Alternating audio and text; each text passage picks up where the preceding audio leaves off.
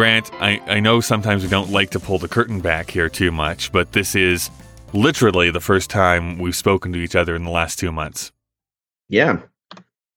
I mean, uh, other than like textual communication. Yeah. So why have you been avoiding me? Well, you never uh, responded to the bouquet of flowers I sent to Video Lab. Yeah, Media Lab, damn it. yeah. That's maybe why I didn't get it because you sent it to Video Lab with all those VHS tapes. Uh, I will say though, the stuff that I did receive, the edible arrangement was beautiful. I could have done it with not being in the shape of your penis, but but I guess that's where we are. We got to use gherkins for something in the edible arrangements. Ugh, why would I want to have pickles and pineapples? That's disgusting. Well, the the little bumps on the pickle really match the penis. That that is that is true. And I always tell people if they kiss it, it'll turn into a beautiful prince. hmm hmm hmm hmm So basically, I'm saying my penis would turn into another man attached to me just above my balls. Good lord, that would be a that's a nightmare waiting to happen. If if you could though, if you could be in a like Freaky Friday sort of situation, an abomination of Freaky Friday, if your penis were to turn into another human man, who would you want most to be that human man? Jamie Lee Curtis. That is not a human man. I, I, I don't know how, how she identifies. okay, I don't know how, how they identify. Sorry. Oh, come on. Oh my god, horrible. you have to turn in your your libtard card. I'm drinking Arizona uh, Arnold Palmer's. Yes, our long, sponsor long time sponsor of whatever this is, uh, Arizona Iced Tea, who has still never responded to any of my tweets I've made about them. Only yours. So, not that I'm bitter That's about that at all. That's why I get the free Arnold Palmer's. Yeah, that must be nice. I was talking. I don't know how much you actually watch any of my YouTube videos, but you may have noticed that a young man named Matt Mort has appeared in a couple of them over the last few months, and uh, he did not know what an Arnold Palmer was. What a horrible. Kill him. all right, all right. Sorry, I'll be back in just a few minutes. One second. But yeah, no, I watch. Uh, I watch most of the videos, but I right bet. now because you're do, you're doing the uh, you're doing the book movie stuff. Yeah, that's right. Now I gotta wait till I see the movie. I mean, you don't necessarily have to, but yeah, if you want to go in completely, completely blind and not knowing anything about the film, it's probably a good idea. I've been really enjoying it. I have to say, just to talk about myself for a moment. Um, and actually, I will tell you about myself, but what we should do is introduce everyone to the show. So, welcome everyone to whatever this is. This is the podcast where two guys sit down and discuss, you know, whatever this is. My name is Kyle, and I'm talking to Grant. Will never make a YouTube video tingly. You know uh, what I would call the Freaky Friday situation with my uh, genitals? I would call it what dreams may come. That's what I would call it. it's a beautiful painting that you're allowing people to step into. Uh, what I was going to say about what I'm doing now, if no one is aware, I've been making YouTube videos for many, many years, but only recently I've just decided to really niche into something, to really focus my energies on a specific topic. And what I came up with was I want to talk about books and then their film adaptations, which takes a lot of research and a lot of time to do, uh, as we will discover in some of the things we're probably going to talk about in this episode. Uh, but I'm glad people have said that they are enjoying it, but that's only a few of my close friends. So I don't really know if that's true for the viewing public as a whole. well, of the of the newer ones, I've seen a couple uh, because I had seen the movie. Mhm. Like I haven't seen the Boy Erased one yet, and I really want to get to that one. Yeah. But you know that's going to take me nine years to see it. Uh, as a But the yeah, the. Spider Verse one, I really enjoyed. Oh, thank you. Yeah, yeah. Except for the weird Right. moment where it cuts to black for no reason, which I still have not figured out what happened there. But And because I, d- I don't know much about um, the Spider Verse in the comics at all, right. So you are actually uh, doing a good educate to me. Yeah. Well, let's jump into that because I think there's a lot of stuff to talk about with with with Spider Verse. I got to see this advanced screening of it, so I get to lord this over people. I got to see it a week before everybody else because I'm special, I suppose. Uh, but it's a it's that animated film that's out in, in movie theaters now, and it's really the origin stories of Miles Morales, this secondary character that was introduced a few years ago. I guess 15 years ago now. I'm saying a few years ago, but quite a while ago, and became just a huge fan favorite. And people have wanted that story to be told, and they're doing it in an animated film version now. And well, now a franchise even. Well, yeah, basically now a franchise. Well, I, so before we get into the actual like the movie itself, I just want to talk about some stuff like surrounding the movie, which I think is maybe just as fascinating to me. So first, this is the very first time that a animated film has been released into theaters that has starred Spider-Man. Definitely you can go into Netflix and find animated films, but they were like direct to video or direct to DVD, that sort of thing. This is the first one that's been released into theaters. It's done by Sony Animation because they still retain the rights to a lot of these these characters and not directly Marvel related. Um first off, I guess there's a bunch of questions I have, but first off, why do you think it's taken this long for there to be a full length animated feature of a superhero being released into theaters? Probably the last one was what, like Mask of the Phantasm back in the 90s? Yep. So why why did it take so long, Grant? Tell me. Yeah, it was a that was the prequel to the Mask. Even didn't know that. Yeah, right before b- b- before Jim Carrey put on the mask. So Mhm, not many mhm, people know mhm. that. And then that was actually a prequel to Mask. Uh, that The Rocky Dennis story. the yeah. correct. Yeah, yeah, yeah. I think the the the the makeup that is put on uh, Eric Stoltz, I believe, is played by Willem Dafoe in that movie. Is the the, the mask paint makeup? I can't prove you're wrong. I can't prove you're wrong. No. That's because it's true. uh, but yeah, why do you think it's taken this long, Grant? Do you have any theories, ideas? Well, I mean, I you know, uh, you can see with DC they didn't need to True, because they true. they have that they they are the basically the the cornerstone of superhero direct to to video uh, adaptations, and they haven't been willing to make them. I don't think any of their animated movies are more than seventy five minutes. Mm, mhm. They're all really short, so they just don't feel a need to grow into that. Uh, Sony should have done this a long time ago. Yeah, I guess you're. I guess that's not something I had considered, but I guess you're right. If you're not rocking, if it if it's not broken, why fix it? Right? Like, why rock the boat if the uh, the demand uh, is working and you're making money off of it by just going direct to video? Then then then why try it? Uh, even though I, I I'm saying straight up, I think some of those DC animated films, although yes, only like 75, 80 minutes, I think could have had a theatrical release if they wanted to. Yeah. I think they're good Well, enough they- to be there. They they should have been doing the release uh, of those you know just new york la you know just try and be a little bit of a disruptor in the animated movie oscar race Well, yeah, not only that, but I mean, we've seen it pretty much dominated by like Pixar. Uh, there is, of course, DreamWorks animation and stuff like that here in North America. Occasionally, you'll get like the uh, uh, Miyazaki films from Japan that'll that'll break big over here. Um, and you'll always get in the animated category one of the like the European films that nobody has ever seen nominated, just because it usually is beautiful animation that they're that they're using. But definitely, yeah, this has not been something that DC or Marvel has actually tried to do before. have you seen the new lars von Trill, uh, trier uh, animated feature No, I swore off Lars von Trier here a few a few years ago. I just don't want to watch any more of his films.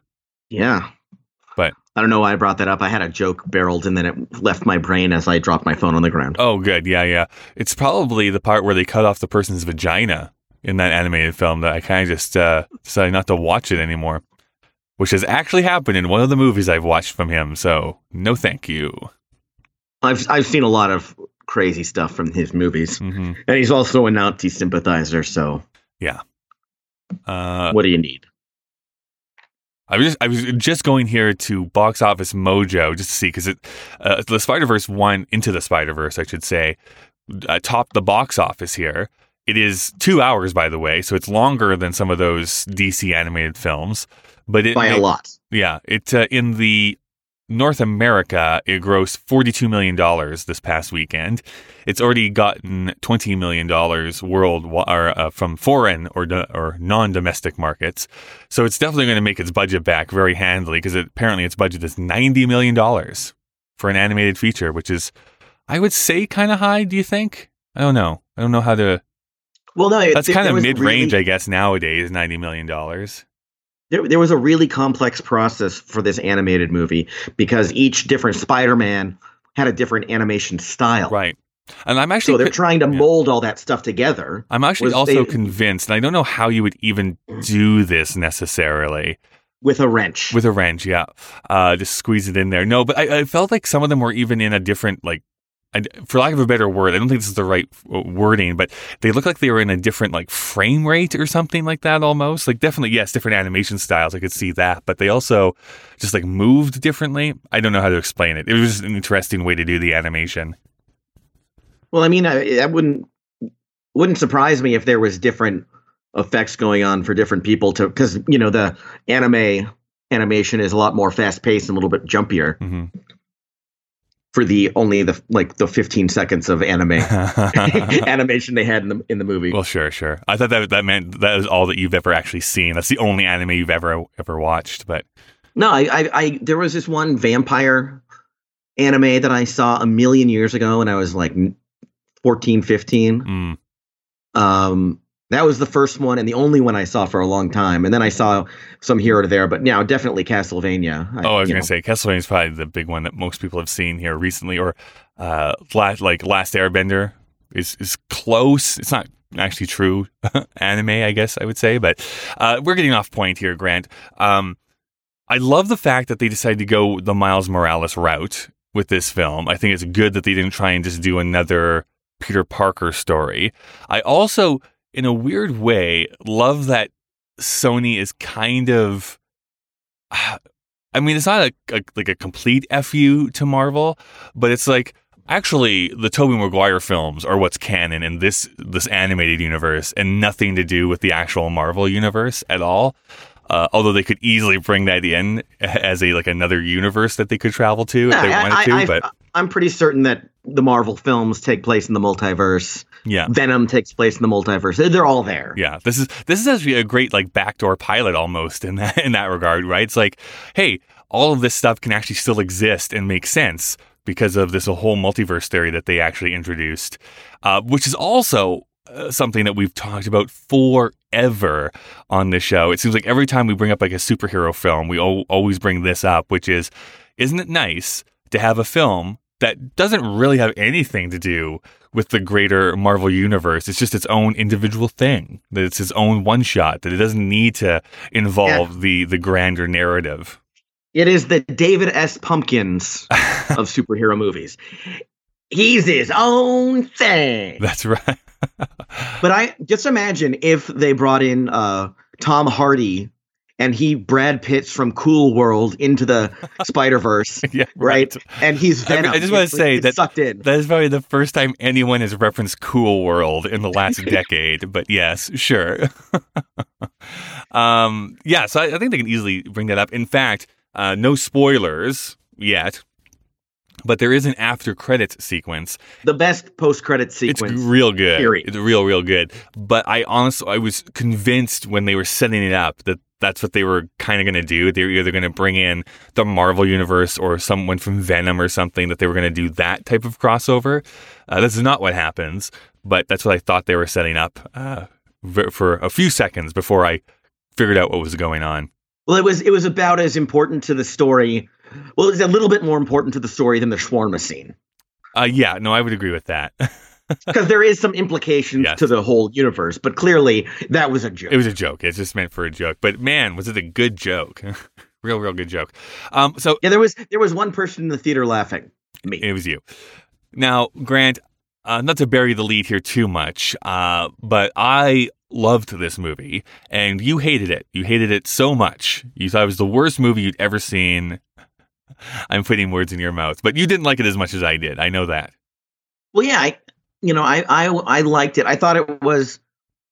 Now this is where I'm going to be hedging my bets a little bit. I thought it was one of the most well executed comic book to movie hmm uh, comic book movies ever made because it w- was bringing a comic book to life. Yeah. Kind of like what Zack Snyder attempted and failed at with Watchmen. Even though I liked Watchmen, but Yeah, I like watching. uh, but this one is clearly, you know, this was a comic book made into a movie, and it's really good. But I, I'm not. I gave it three and a half or four on Letterboxd. hmm and everybody else is saying this might be the one of the best movies of the year. It's you know It's- definitely the best animated movie of the yeah, year. it's up there for me, uh, and I and I mean it. I mean, I felt like I was like completely overblowing it, and then I saw other critics. At, not that I'm a critic, but I saw critics uh, giving it that much praise. I'm like, okay, so I'm not completely crazy here then, because I thought it was really, really great. It's definitely going to be in my top five. It probably won't get like my favorite film of the year or my top movie of the year. Uh, I think it's definitely should be in the running for best animated feature, of course, at all the award shows. But I think it should get a run at best picture specifically uh, at the Oscars. If you're going to have 10 nominees, anyways, I think it deserves to be in one of those 10 slots. Yes, of course. And I mean, there's a few different reasons for this. I mean, absolutely, I'm a little bit biased because of being a huge Spider Man fan. So I like that they were able to honor this hero and um, just be able to portray it in, in the best possible way. When, when I was reading comic books as a kid, I always envisioned, like, I always wanted there to be a, a, a theatrical movie that I could go and watch. And I always envisioned that as an animated film. I never really envisioned it as a live action film, uh, mostly because the time I was growing up, there was really no good examples of of uh, superhero films, like at all. So I was like, it has to be an animated film for it to work. And this kind of encapsulated why they're able to do just more innovative action sequences, I think. Um, and just kind of go for broke a little bit more. However, I think that what tips over the edge for me is the emotional resonance where we're not seeing the Peter Parker story again. Uh, as film audiences, we've now seen that a few different times. But Well, and they made they made that a, a plot point actually by Mhm. they did do the Peter Parker stories again, but for about five seconds each time, Right, and so- they kept redoing it over and over. right, again. which is like made for great comic effect. And I think Miles does have like a very similar story for sure. Uh, I mean, uh, uncle that he that he, he's very close to suffers a trauma, gets bitten by a spider. Like there's all these things that are they're similar, but what is different for him. Uh, and there's actually uh, spoiler alert. Uh, there's another quick video I'm making about this topic that I'm probably going to upload either tonight or tomorrow, which is that what is different for him is that he is not the first Spider-Man. He's the second in his world. So he, it's not him like taking up this mantle and being like, "Yes, with great power comes great responsibility." That's there, but it's more how do I live up to this example that has been set for me?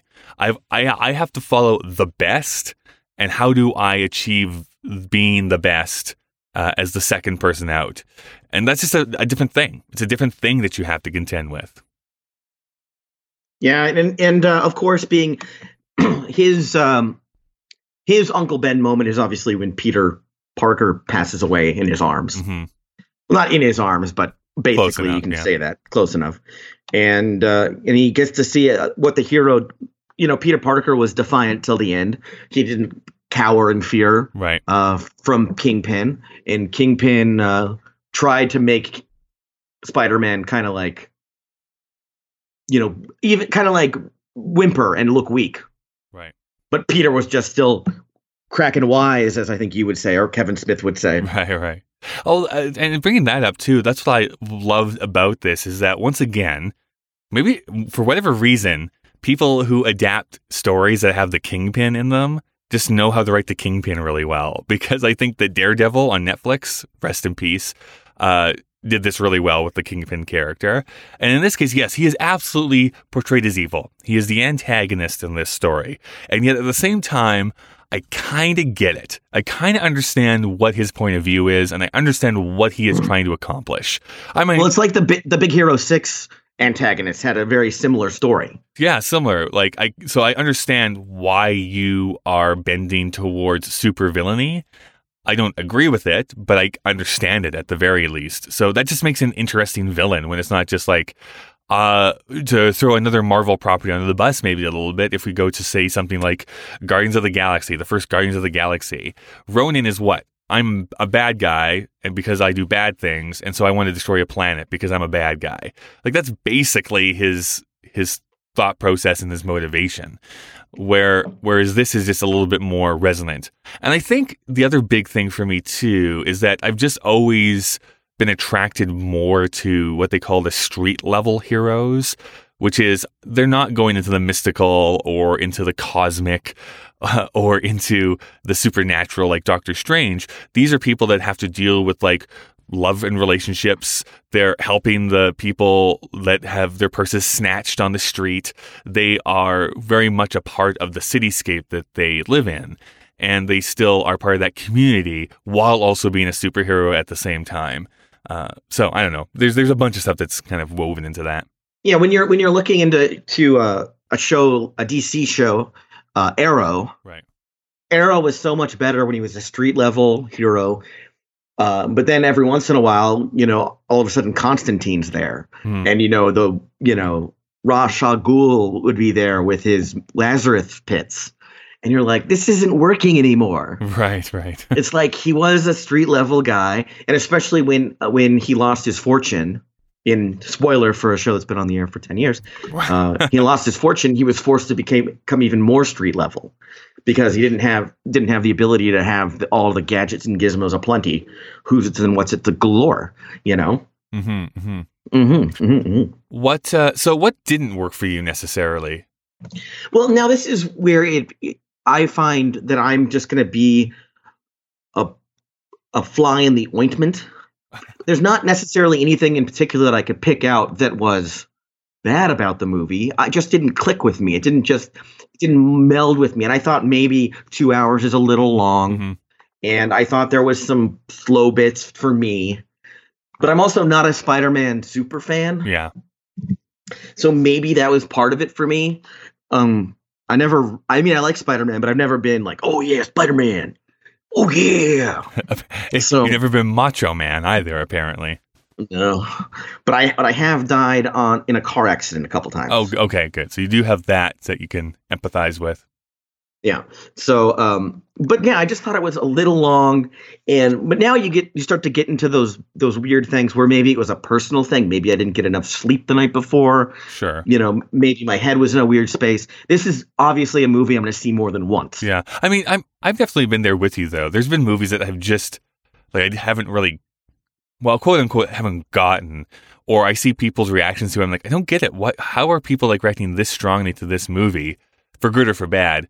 And then a few years later I might rewatch it. I'm like, "Oh, what I, for some reason this is just hitting me in a very different way now that I just didn't expect or it just didn't do it for me the very first time." And now it's uh now it's creeping up there for me. So maybe that'll happen to you. It doesn't have to. Not everything has to be for everyone. So it's not like I have to convince people that this is a great movie. It was definitely a great movie for me, though.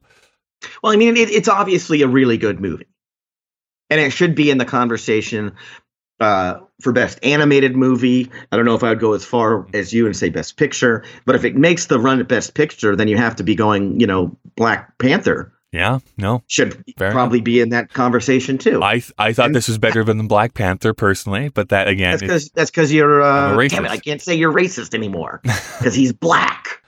oh, that's true. I didn't even think about that, but yeah, you're right. Uh, what I also love, I, I've mentioned this now a couple times in the videos I've made, but I feel like the worst kind of um, hypocrite because I constantly decry like I don't know excessive capitalism. You know, like just scrounge every last dollar out of those people. Who cares? uh, about them personally. And yet, I want Sony now not only just to do a sequel to this movie, but I want a spin off of every single Spider person that was in this film. I want a Spider Man noir. I want a Spider Gwen. I want a Spider Ham. I want the Penny Parker one, the anime version of this movie. Like, I I want all of them, and I want to see them all because I think they picked the like the best characters to bring in from the multiverse to focus on because I think they could all actually helm their own film. The thing with Spider Ham, Yeah. because it's uh, what is his name? Nick Kavanaugh. I don't know what his name is anymore right now. What? Like no, no, no. Spider Ham The with guy that uh, John voiced him. Mulaney. John Mulaney. There you go. I was thinking Mick Mulvaney, and I'm like, no, that's the new chief of staff. I Right, right. How weird would that have been though if it was Nick Mulvaney? We got him for Spider Ham. It was a big get for Sony. See now with with uh, John Mulaney, you can easily make John Mulaney go to a TV show. oh, I, I agree with that. I I thought So they picked the like the absolute best person to voice that character. He he Yeah. nailed it. But I was saying, like, you might not get a spin-off Spider Ham movie. Oh, no, but probably very not. easily you could get a Spider Ham TV show. Yeah, that appears on what Disney XD or whatever the channel is called nowadays. And so, um, uh, but I would, I would uh, murder somebody for a Spider Noir. Yeah, uh, you being the big you know Nick Cage much I fan. love, I love that guy. Yeah, And um, but uh, f- this is the rumors I've heard. The sequel is going to focus on Miles and Gwen's relationship, yeah, that's what I've heard too. and also they're also uh, aggressively um, trying to open up uh, a spin-off without Miles as quick as possible. Oh, like with whom though? So- I don't know exactly. okay, um, You know when you hear stuff from you know Latino movie reviews or whatever that Latino, called. uh, yeah, Latino, Latino reviews, isn't it? I don't even know anymore because I just have everything as like bookmarked in my sure, phone. sure. Which is like, great. Phone They number's usually, gone. they usually gone. actually do break pretty good uh, superhero news a lot of the time. Yeah. So you know, so you know, I I read the stuff on there, and I mean, the only really in, uh, in you know focused details was on Spider Gwen, and uh, which is good. They obviously changed her name to Spider Woman right. because going around with your name in your Yes, superhero name doesn't really make awful, sense. awful way to hide your identity. That is for sure. Uh, there is, yeah, that's actually um, an interesting pairing because in the comic books, Miles and Gwen absolutely have a romance, but it's the Gwen on his world. It's not this version of Gwen Stacy that uh, has a relationship with him. But I, I like that. It's a neat way to cross those bridges a little bit. And honestly, are like two huge fan favorites in the Spider-Man lore. People love Spider-Gwen. People love Miles as Spider-Man. So it's neat that they're gonna do some fan service stuff. Grant. It's and the thing that keeps bothering me about Hailee Steinfeld or whatever her name is okay. is she keeps doing good work. Oh, I was I was like, where are you going with this? It's like she's God awesome. I was like, oh, okay. and it's just like what you know you know um what is the edge of edge of 18 oh yeah, that was a great movie. I like that a lot. love that movie and she was in uh True Grit. what the and she was in. oh yeah true grit she was in the uh bef- before i don't know whatever that i can't remember anything anymore but the uh, the mark mark ruffalo movie where it was about music and stuff Oh. like that she played his daughter Right. Begin again. yeah begin again hmm but now the great thing about penny parker is you know who created her No. uh his name is uh wyatt Hang on one second. I'm pulling it up. Everything's going so slow on my computer. We were talking about this earlier before. Uh, Jake Wyatt. Uh, he's um, he was the one that uh, did the art for it, and he's been known around the world. But Gerard Way is the person who Oh, right. originally came up with the concept of her, and he's of My Chemical Romance Yeah, yeah, yeah. fame. And uh, on Netflix, very, very soon, you're going to see a miniseries called The Umbrella Academy, which he also wrote for the comics. Um, Yeah, his his backstory is pretty fascinating if you ever want to Google him. But he, yeah, you know, so he so, wanted to be a comic book artist. That's what he wanted Yeah. to be, a comic book writer. So, okay, Grant, p- stop the podcast for a second. Okay, this is only between you, only, only between you and us. Okay, no one else is listening. Uh, No, I'm going to be be fair, very. uh, no one else no one else is listening That is true. I'm gonna be very vulnerable with you here for a moment. Um, I was a really big My Chemical Romance fan. Weirdly enough, i i could not have i if you had a if you would have given me five people on a list you were one of them Okay. and you told me to guess which person uh, was the my chemical romance fan Yeah. you you would have been my Hey, fifth pick I bleed black forever. Okay, Grant. Uh, anyways, like about uh, ten years older than everybody else who was into My Chemical Romance. Like people who are normally in it were like in high school. I was in my mid twenties when I was like super into My Chemical Romance. That's a red flag right there Actually, I shouldn't say mid twenties. I was in my early twenties when I was in into My Chemical Romance. Uh, be that as it may, I got really into them. Researched Gerard Way as the internet and Wikipedia was beginning to be more and more popular, and I discovered that that he was wanting to become a comic book artist. Uh, do you want to know a really awful fun fact about why he didn't become a comic book artist originally? um, because he broke his hamstring No, he got off the bus. Probably not off the bus, but I'm going to tell it like that's the story. He got off the bus in New York City. He was going to go to all the different comic book shops like Marvel and DC and Image and all the other ones that were out at that time to show off his work. Uh, do you want to guess what morning it was that he got off the bus to do that? well i would say what July seventh, nineteen forty one, the day that would live in infam- infamy. Correct. Pearl you were, Harbor. You were absolutely Yeah. right. No, it was uh, September 11th, 2001, Of course, yeah. uh, when that happened. And he saw the planes hit the buildings and he was like, fuck it. I'm going to go start a band. And that's what he did. uh, and then it became super popular and then came back to comics after that kind of fizzled out. So that's Gerard Way, everyone. And he does some good work. So you should go and support him. There, the, My Chemical Romance is the one that did the Black Parade song, Correct. right? Yes. So that was for like a year.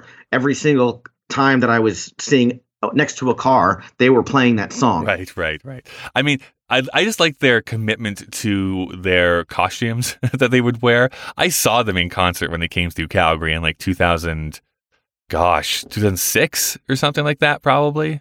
Something. Wasn't there? Wasn't there like a marching band Yeah, yeah. Well, my favorite thing going on? favorite thing, as being a huge Broadway fan, there is a song on the Black Parade album where, as backing vocals, is Liza Minnelli. And that just tickled me so much when that song came on for the very first time. I'm like, wait a second. That sounds like Liza Minnelli is singing on this. And it totally was. Um, I was gonna uh, tell you this before we started recording, but might as well tell you now because I forgot. Um, on the uh, the Late Late Show hmm uh, with James Corden, Sure.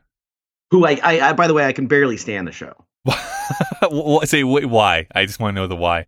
Well, it, it's it's like he, he's like a, a fun dip, right? That candy where you have the stick and you dip it in the sugar. It's like sure the first lick is fine, but then you have a pound of Yeah, and then after through. like five of them, it's like, yeah, I'm good. I'm I'm done with Yeah. this. Actually, But he had Emily Blunt and Lin Manuel Miranda yeah, on. I, I saw the clip already this morning. yeah, so they did the whole, you know, what twelve musicals in five minutes or whatever. Yeah.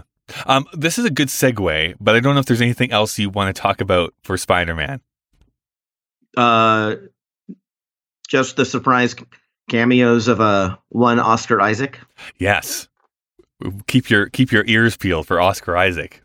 Uh, and even Chris Pine, because I when when Chris Pine was voicing Peter Parker, did not know it was him. Yeah, didn't know it was him. I just assumed it was Jake Johnson. yeah, me too. Yeah, hundred percent.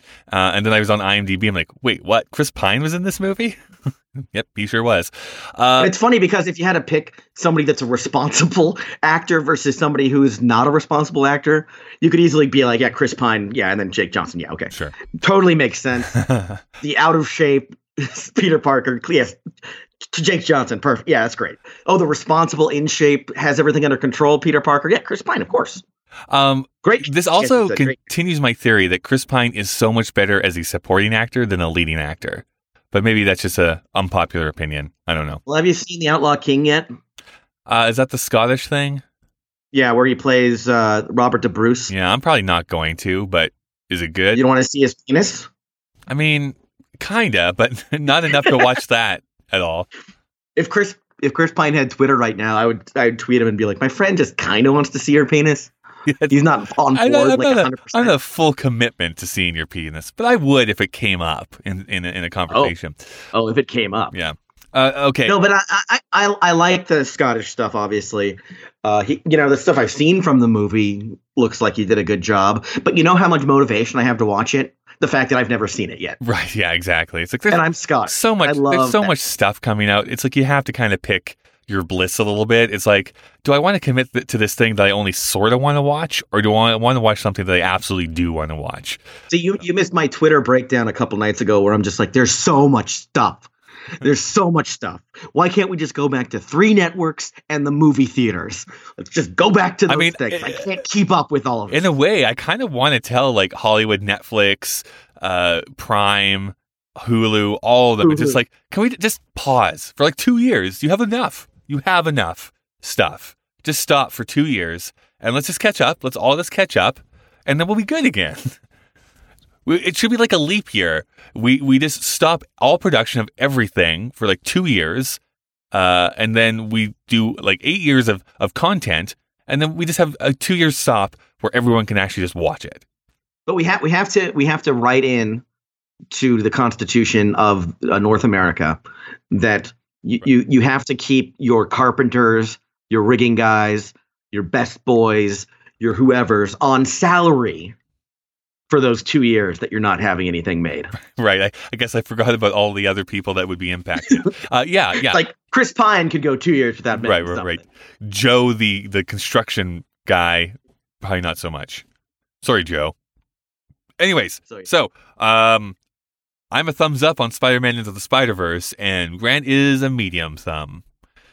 It's important though. Uh, you know, there's this thing called pot committed Yeah, in poker, yeah, yeah. in poker where you you have you have so much of your money in there that you might as well make the call because you're only putting like pot commitment and pot odds and all this stuff that you might as well just keep going. So even if you're not too excited about seeing Spider-Man into the Spider-Verse, just see it because you've seen all the other comic book movies. Just see it. Yeah.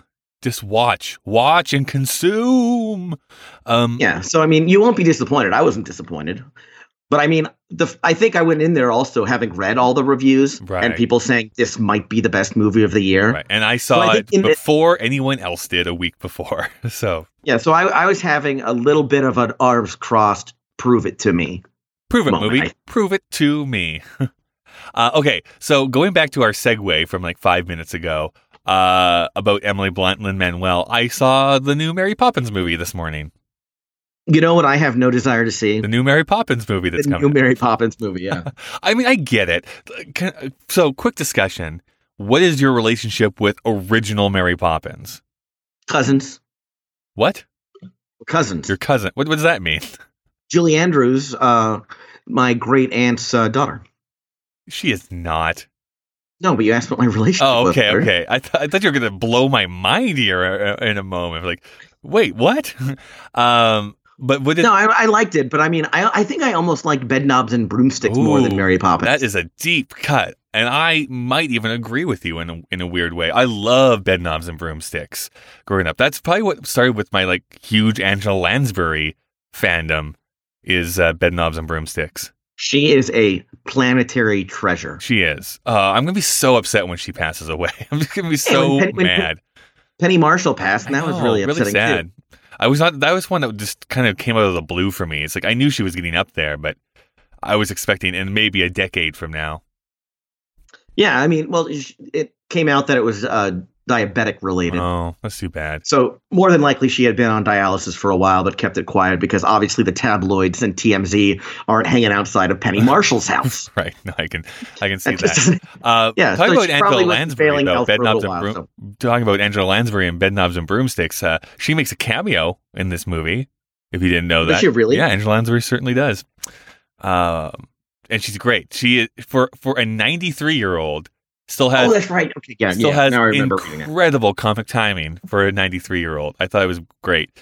Um, we should do an entire special episode on bedknobs and broomsticks at some point, but uh, we'll go past there. Uh, so Mary We Poppins, should, do we should do a commentary. yeah, that's a long movie too. People forget how long that movie is.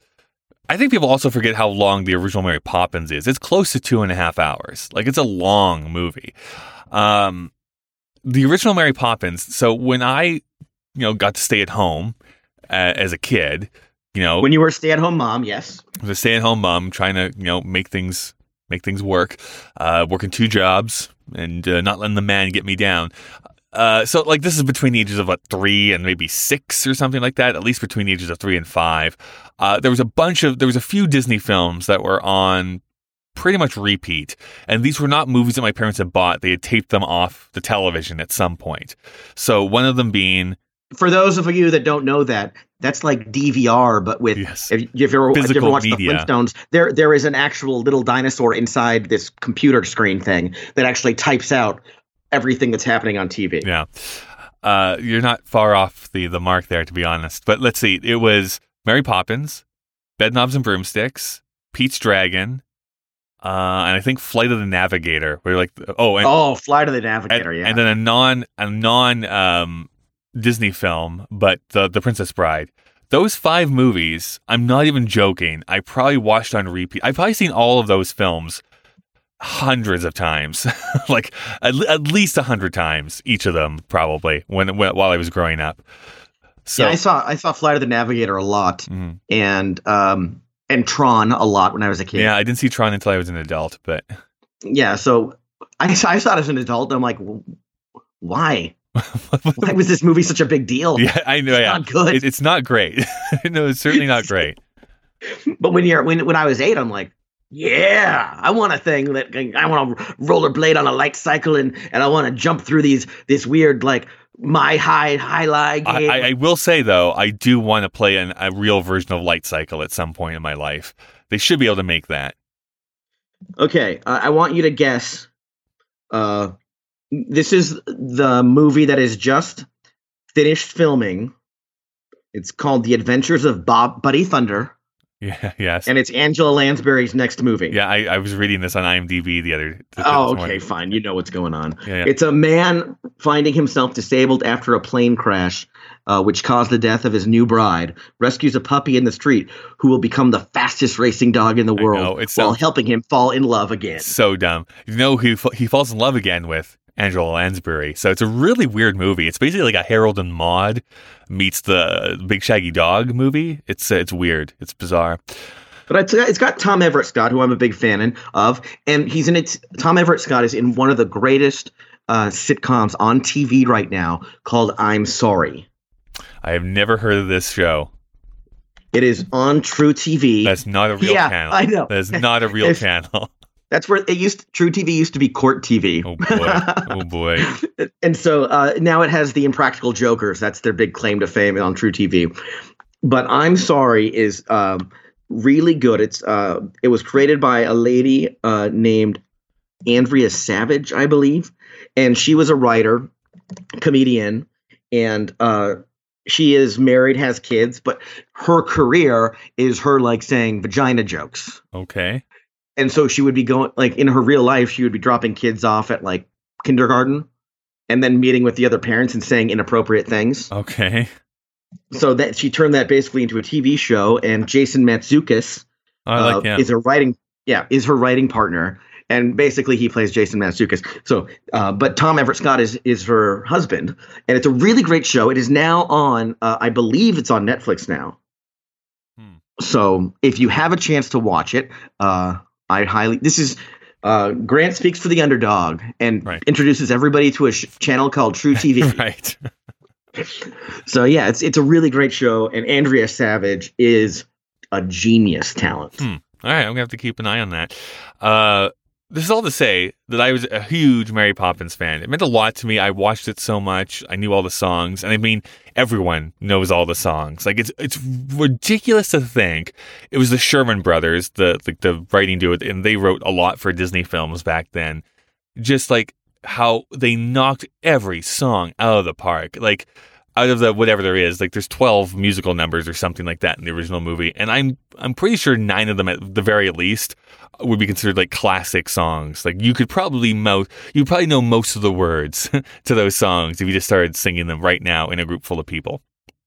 So it's my amazing. favorite mary poppins song is skinnamarink dinky dink Oh my god! skinnamarink doo and uh, that's for I the Canadians. That's uh, for the Canadians in the audience. will understand that joke. Uh, no, it, it, was on tv down here when i was a kid Is it really? Sharon Lois and Yeah. Bram crossed Yeah. borders? All right. Uh, Lois is dead. they're, they're by the still touring by the way yeah no they got they replaced her with somebody One of the elephants actually stepped in. Um, again, only for Canadians in the audience will understand that joke. Uh, so, uh, anyways, I went and saw this new film. It now has, I, f- I think it's broken the record now for for how many back mountains it's done? No, for the length of time between original film and sequel, which is what is that? Uh, for fifty some years since the last one came out, something like that. It was like sixties in the in the beginning of the sixties.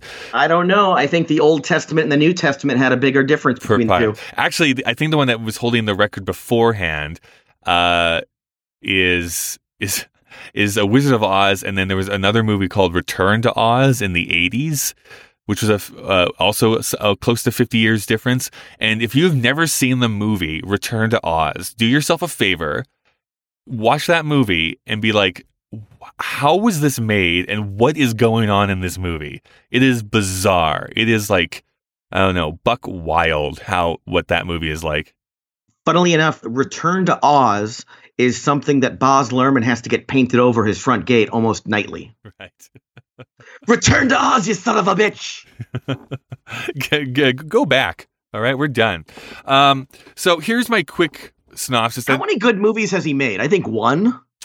I've never seen Romeo and Juliet. Oh no, uh, two. Baz Luhrmann's Romeo and Juliet and uh, I've never seen uh, Strictly Ballroom, which a lot of people Moulin. Rouge. Uh, I liked Moulin Rouge. I did. I'll be one of those people who who will uh, admit to liking Moulin Rouge, and then I've not liked a single thing that he's made since. So, I tried to like his Netflix show, but I'm like, what? what? what- This is, this is. He's like. Have you ever heard the the the the dream about this? These three guys were sharing a bed together. The guy sleeping on the left oh, thought he this is called My Saturday Night, Grant. So the guy sleeping on the left dreamt that he was getting a hand job. Guy sleeping on the right dreamt that he was getting a hand job by a beautiful woman. And the guy in the middle said, "Funny enough, I dreamt like I was skiing."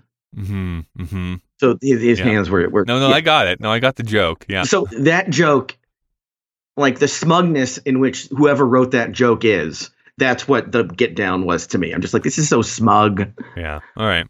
You know, it's like I see what he was going for. Like I see what the guy that made up that joke was going for, hmm but it just doesn't work. And that's why they it, they canceled that show halfway through the first season. yeah, which is too bad. I guess for the people involved, not so much for the viewing audience that was not watching it. Well, the smugness was only compounded because Jaden Smith was in it. Yeah. Okay. Um. You should follow him on Twitter. Yeah. How's he doing? I don't know. I don't follow him on Oh, I think that, okay, sorry, I misheard you. Oh. Uh, so okay, I'm going to talk just briefly what I thought about this new Mary Poppins film, and then you can ask me any questions that might pop to your mind. Um, it's hard. I actually have still not rated it on Letterboxd because I can't think of the grade I actually want to give it. And it's because I'm kind of conflicted, which is that I had a lot of fun.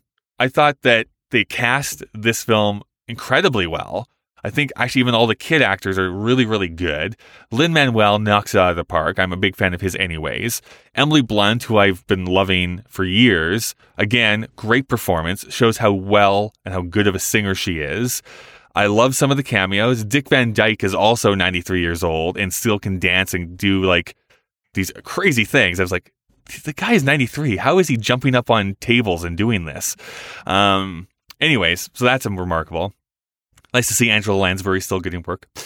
And so I was having fun. Um, but I think to your point of like into the Spider Verse, I think it's a tad too long.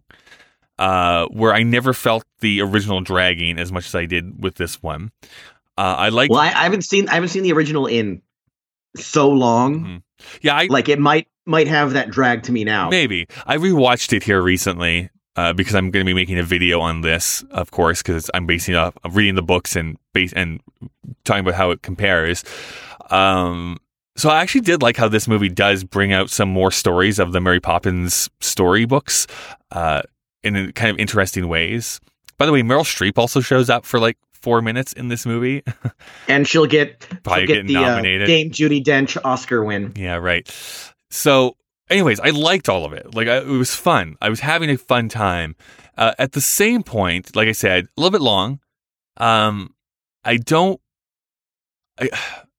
I don't. I just don't know how to put into words. I think. I think what the biggest thing is, honestly, is that there's just no way to live up to the songs from the first one. This is absolutely like it's a musical. This is a movie musical, just like how the original Mary Poppins was. Uh, except Oh, for you can you can beat feeding the birds. no, you can't. Do not Oh, say that. That is an amazing song, Grant. How dare you? How dare you? When I when I when I as a kid I would be like, oh, fast forward. Oh my gosh, no. That's It's so beautiful. ridiculous. It makes me cry every time. Anyways, so there's nothing I think that rises to that power. I don't I think save for one song I would say that none of the rest are really all that memorable. And so I think that does drag it down a little bit. And I think I don't know. If if you look at the original Mary Poppins character, if we're just looking at the movies, I'm not going to even bring the books into this. If you look at how Julie Andrews portrayed uh, Mary Poppins, one of the most bittersweet things is at the very end of the original film, like she looks at them, they're having fun, they're She flying the murders kites, the children. and she murders, Murders the, the children. And I'm like, how do you make a sequel out of that? Uh, no, it's she looks like kind of over there and is sad because like, well, I have to leave now. Like she's uh, she leaves, and I just don't like when she returns back. There's this. It's a magical sequence of her coming back into the lives of some of these characters, but it uh, it um when she leaves again, spoiler alert, if you didn't know that she was going to leave again in this film, I don't know if there's that same impact. We don't, we don't, I don't think we feel as an audience that same impact that you do as you did in the original film. I also think, I think they did an interesting thing, and I actually like it that they did it this way overall about how the original kids in the original film, uh, they are now technically adults in this film. Of course, not the same actors, uh, but it's uh, George. Well, yeah, because of that horrible uh, heroin overdose at the cast party of Mary Poppins, Mary the Poppins. first one. Actually, Could weirdly enough, the, the boy from Mary Poppins did die at 20. It- oh, that's horrible. uh, not from like any drug related thing. Uh, I forget what it was. It was like an accident of some kind. Anyways, he yeah, so he's passed away. The girl is still alive though. Um, and I'm forgetting what the kids' names are in the original film. It's Michael and Jane. So yeah, Michael and Jane.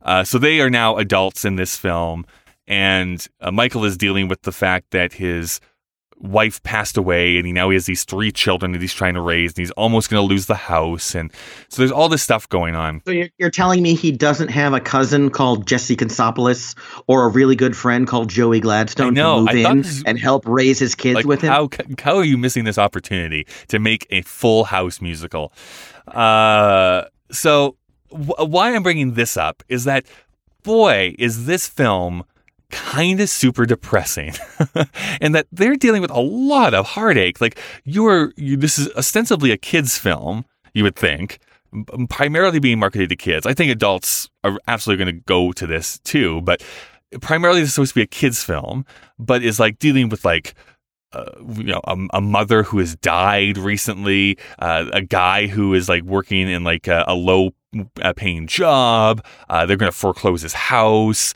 um, the because this is taking 30 years later this is like 1930s uh, London. So everyone is like super depressed and on food lines and not not at work. And like there's this smog hanging over London. Like it's just like kind of this weird like dark gloomy film. And then these musical numbers they pop into is like boy this feels like just a weird mashup of tones that you're trying to do.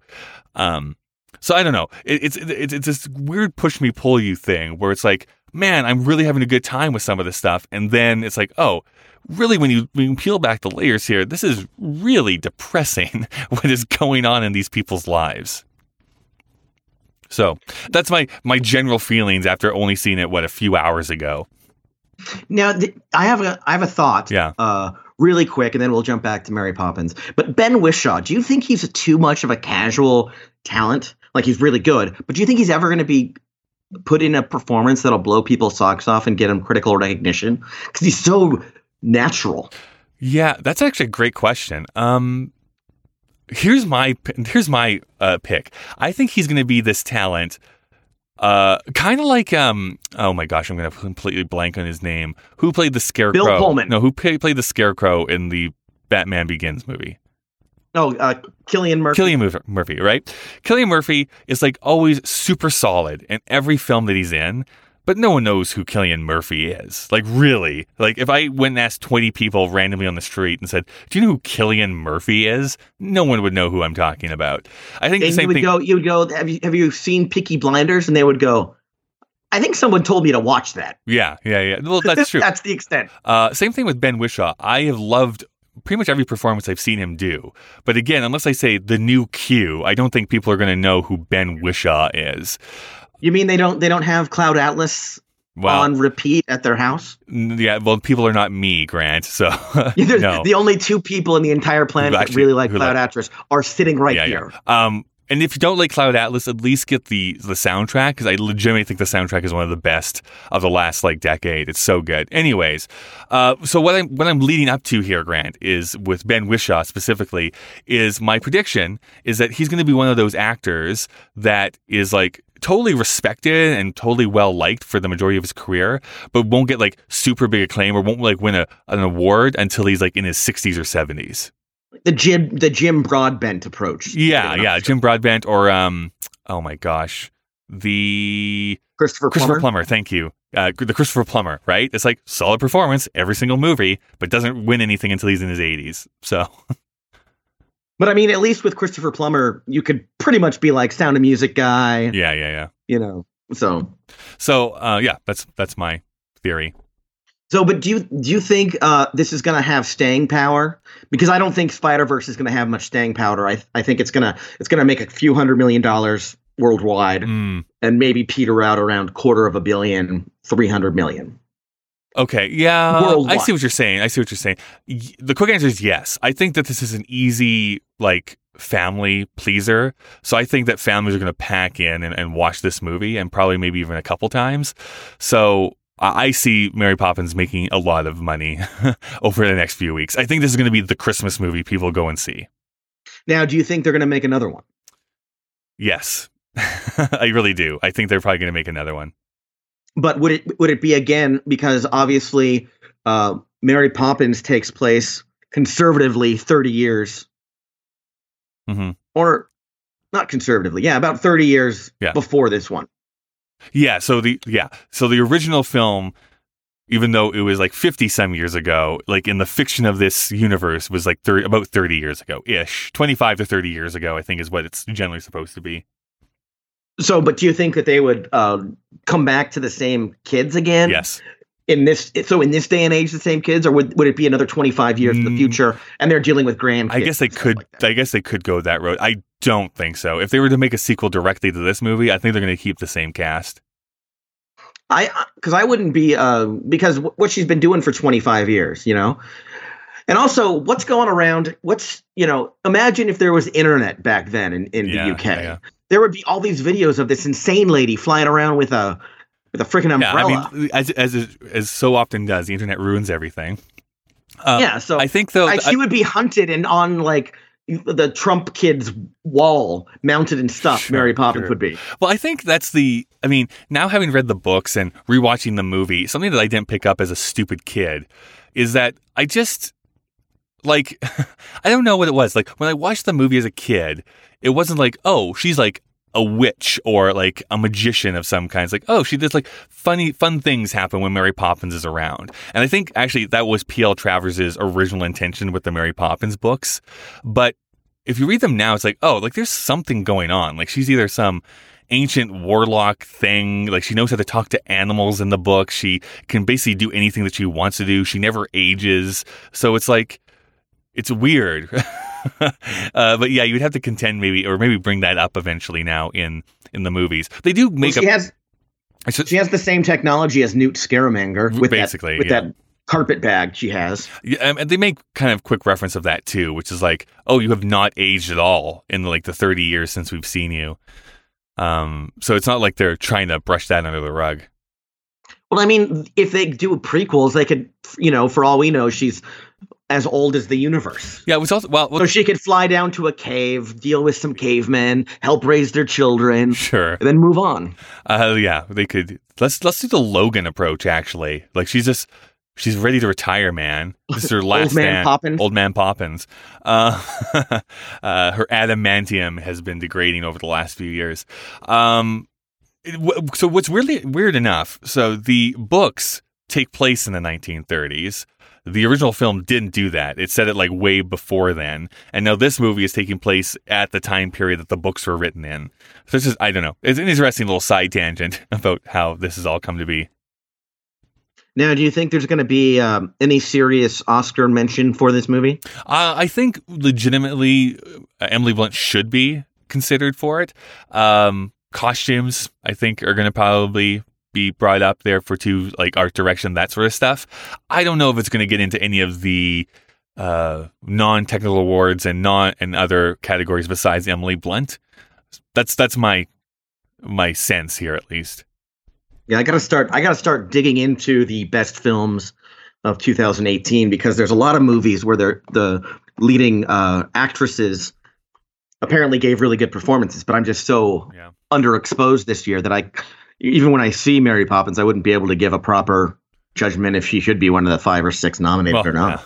I, I have not seen Roma or The Favorite or the other one that people keep talking about that I'm blanking on. But yeah, there's a Olivia Colman getting nominated for the favorite. That is really cool. She's one of those working actresses in the UK. You know, she was uh, John Watson's. I believe she was. was she? No, she was uh, in Broadchurch. oh nice. Uh, so she was the uh, David Tennant's partner in Broadchurch. I've never seen either that or the U.S. version. So Which one? What was the U.S. version called? Broadchurch. Version. Oh, so the other one, whatever the one in the UK is called, because they're different names. No, they weren't. I thought they were called the same thing. No, they were different. Okay, well, who cares? it was it was Broadchurch in the UK. I, for some reason, I thought it was called that same thing in the US. Uh, my friend that I went to theater school with, and who was my uh, uh, Frau Schultz to my Herr, whatever my character's name. Oh, I was Herr Schultz. Yeah, I was Herr Schultz. She was whatever the landlady from Cabaret. Sure. So she was my love interest, and I, I get to sing her the love song about pineapples. a pineapple for you, Gracepoint. It was called Gracepoint. Oh, gotcha. All right. Uh, glad But that yeah, that she- mystery she was was solved. She was in Gracepoint. Uh, yeah. So, anyways, I I'm probably gonna keep thinking about this uh, Mary Poppins movie, but uh, we can we can wrap this up probably because we've been talking for over an hour. uh, Grant, thank you so much for talking with me. We probably won't talk again until the new year, just based on what I'm going to be doing in the next couple of weeks, and uh, maybe I'll get to actually yeah, I, I've sleep. heard, I've heard about your plot to throw over uh, throw over the Canadian government. hmm Trudeau Trudeau has to be stopped, and he needs to be stopped. He's a madman. Build madman. us the pipeline. Uh, only Canadians it- will get that joke. If you if you work it really well, you can actually build a pipeline that is set into a wall That's right. at your southern border. Two for one, really, at that. Two for one. Uh, thanks so much for listening. If you do want to get in contact with us, you can absolutely send us emails at whateverpod at gmail.com or go to Facebook or Twitter or whateverpod on those platforms. My own personal Twitter, where you can go and even see links to the videos I make, is at the Kyle Marshall on Twitter. That's Marshall with two L's. Grant, what's your Twitter? Twitter.com slash Veggiemans, F E J I M A N Z, or Z, depending upon what country you're in. So I'm going to give you two movies, okay? Okay. And you're going to tell me which one is ranked higher on the Rotten Tomatoes top 100 of 2018. Okay, let's do it. Eighth grade or Won't You Be My Neighbor? Mm, I'm gonna guess "Won't You Be My Neighbor" is higher. Wrong. Eighth grade. Wow, people hate Mr. Rogers. No, Eighth eighth grade was eight. Uh, Won't You Be My Neighbor was nine. Both with 99%. So it's just uh, a rounding error at this point. Yeah. that's cool. Okay, let's see here. Can you ever forgive me? Or Free Solo, which is apparently an insane documentary about uh, climbing uh, the mountain in uh, the Redwood Forest, Yosemite, Can you can you be my any neighbor? ropes. Can you be my neighbor? Can you be my? Oh my god! Won't you? For- can you please forgive me? Yes, Can- you're yes, right. Can you please? Fourteen, which I, I thought when I first heard of "Can You Can You Ever Forgive Me," I thought for sure it was gonna come out and be a critical flop. hmm I was so convinced of that, and apparently I'm the idiot Yeah, you're an idiot. Um, because Richard E. Grant, who I think is an underrated actor, is getting awards mentions, and of course Melissa, McCarthy, yeah, who already has an Oscar nomination under her belt. yeah, might be getting nominated again. All right, Um, okay, so before we, uh, I have to say this. So for both movies I've seen here last, uh, Spider Verse and Mary Poppins, I had to see the same trailer, Grant, and it's maybe the worst trailer I've ever had to see, and now I've had to sit through it twice. Have you heard about this stupid movie? Oh, I'm gonna totally misremember. Where's my dog? Or my dog comes home? Or Oh yeah, right, right. It's it's it's a spiritual sequel to the what the the mind of a dog or whatever it was called last year, yeah, yeah, yeah, yeah. I'm trying to see if I where Josh Gad voiced the dog. Uh-huh. A dog's purpose. That's what it's called. A dog's purpose. Maybe? No, sorry, it's a dog's way home. A dog's purpose was the one with uh was the other one that came out Yeah. here a couple years ago. A dog's way home is why is Bryce Dal- Dallas Howard in this movie first of all? Anyways, it is have you seen this trailer yet?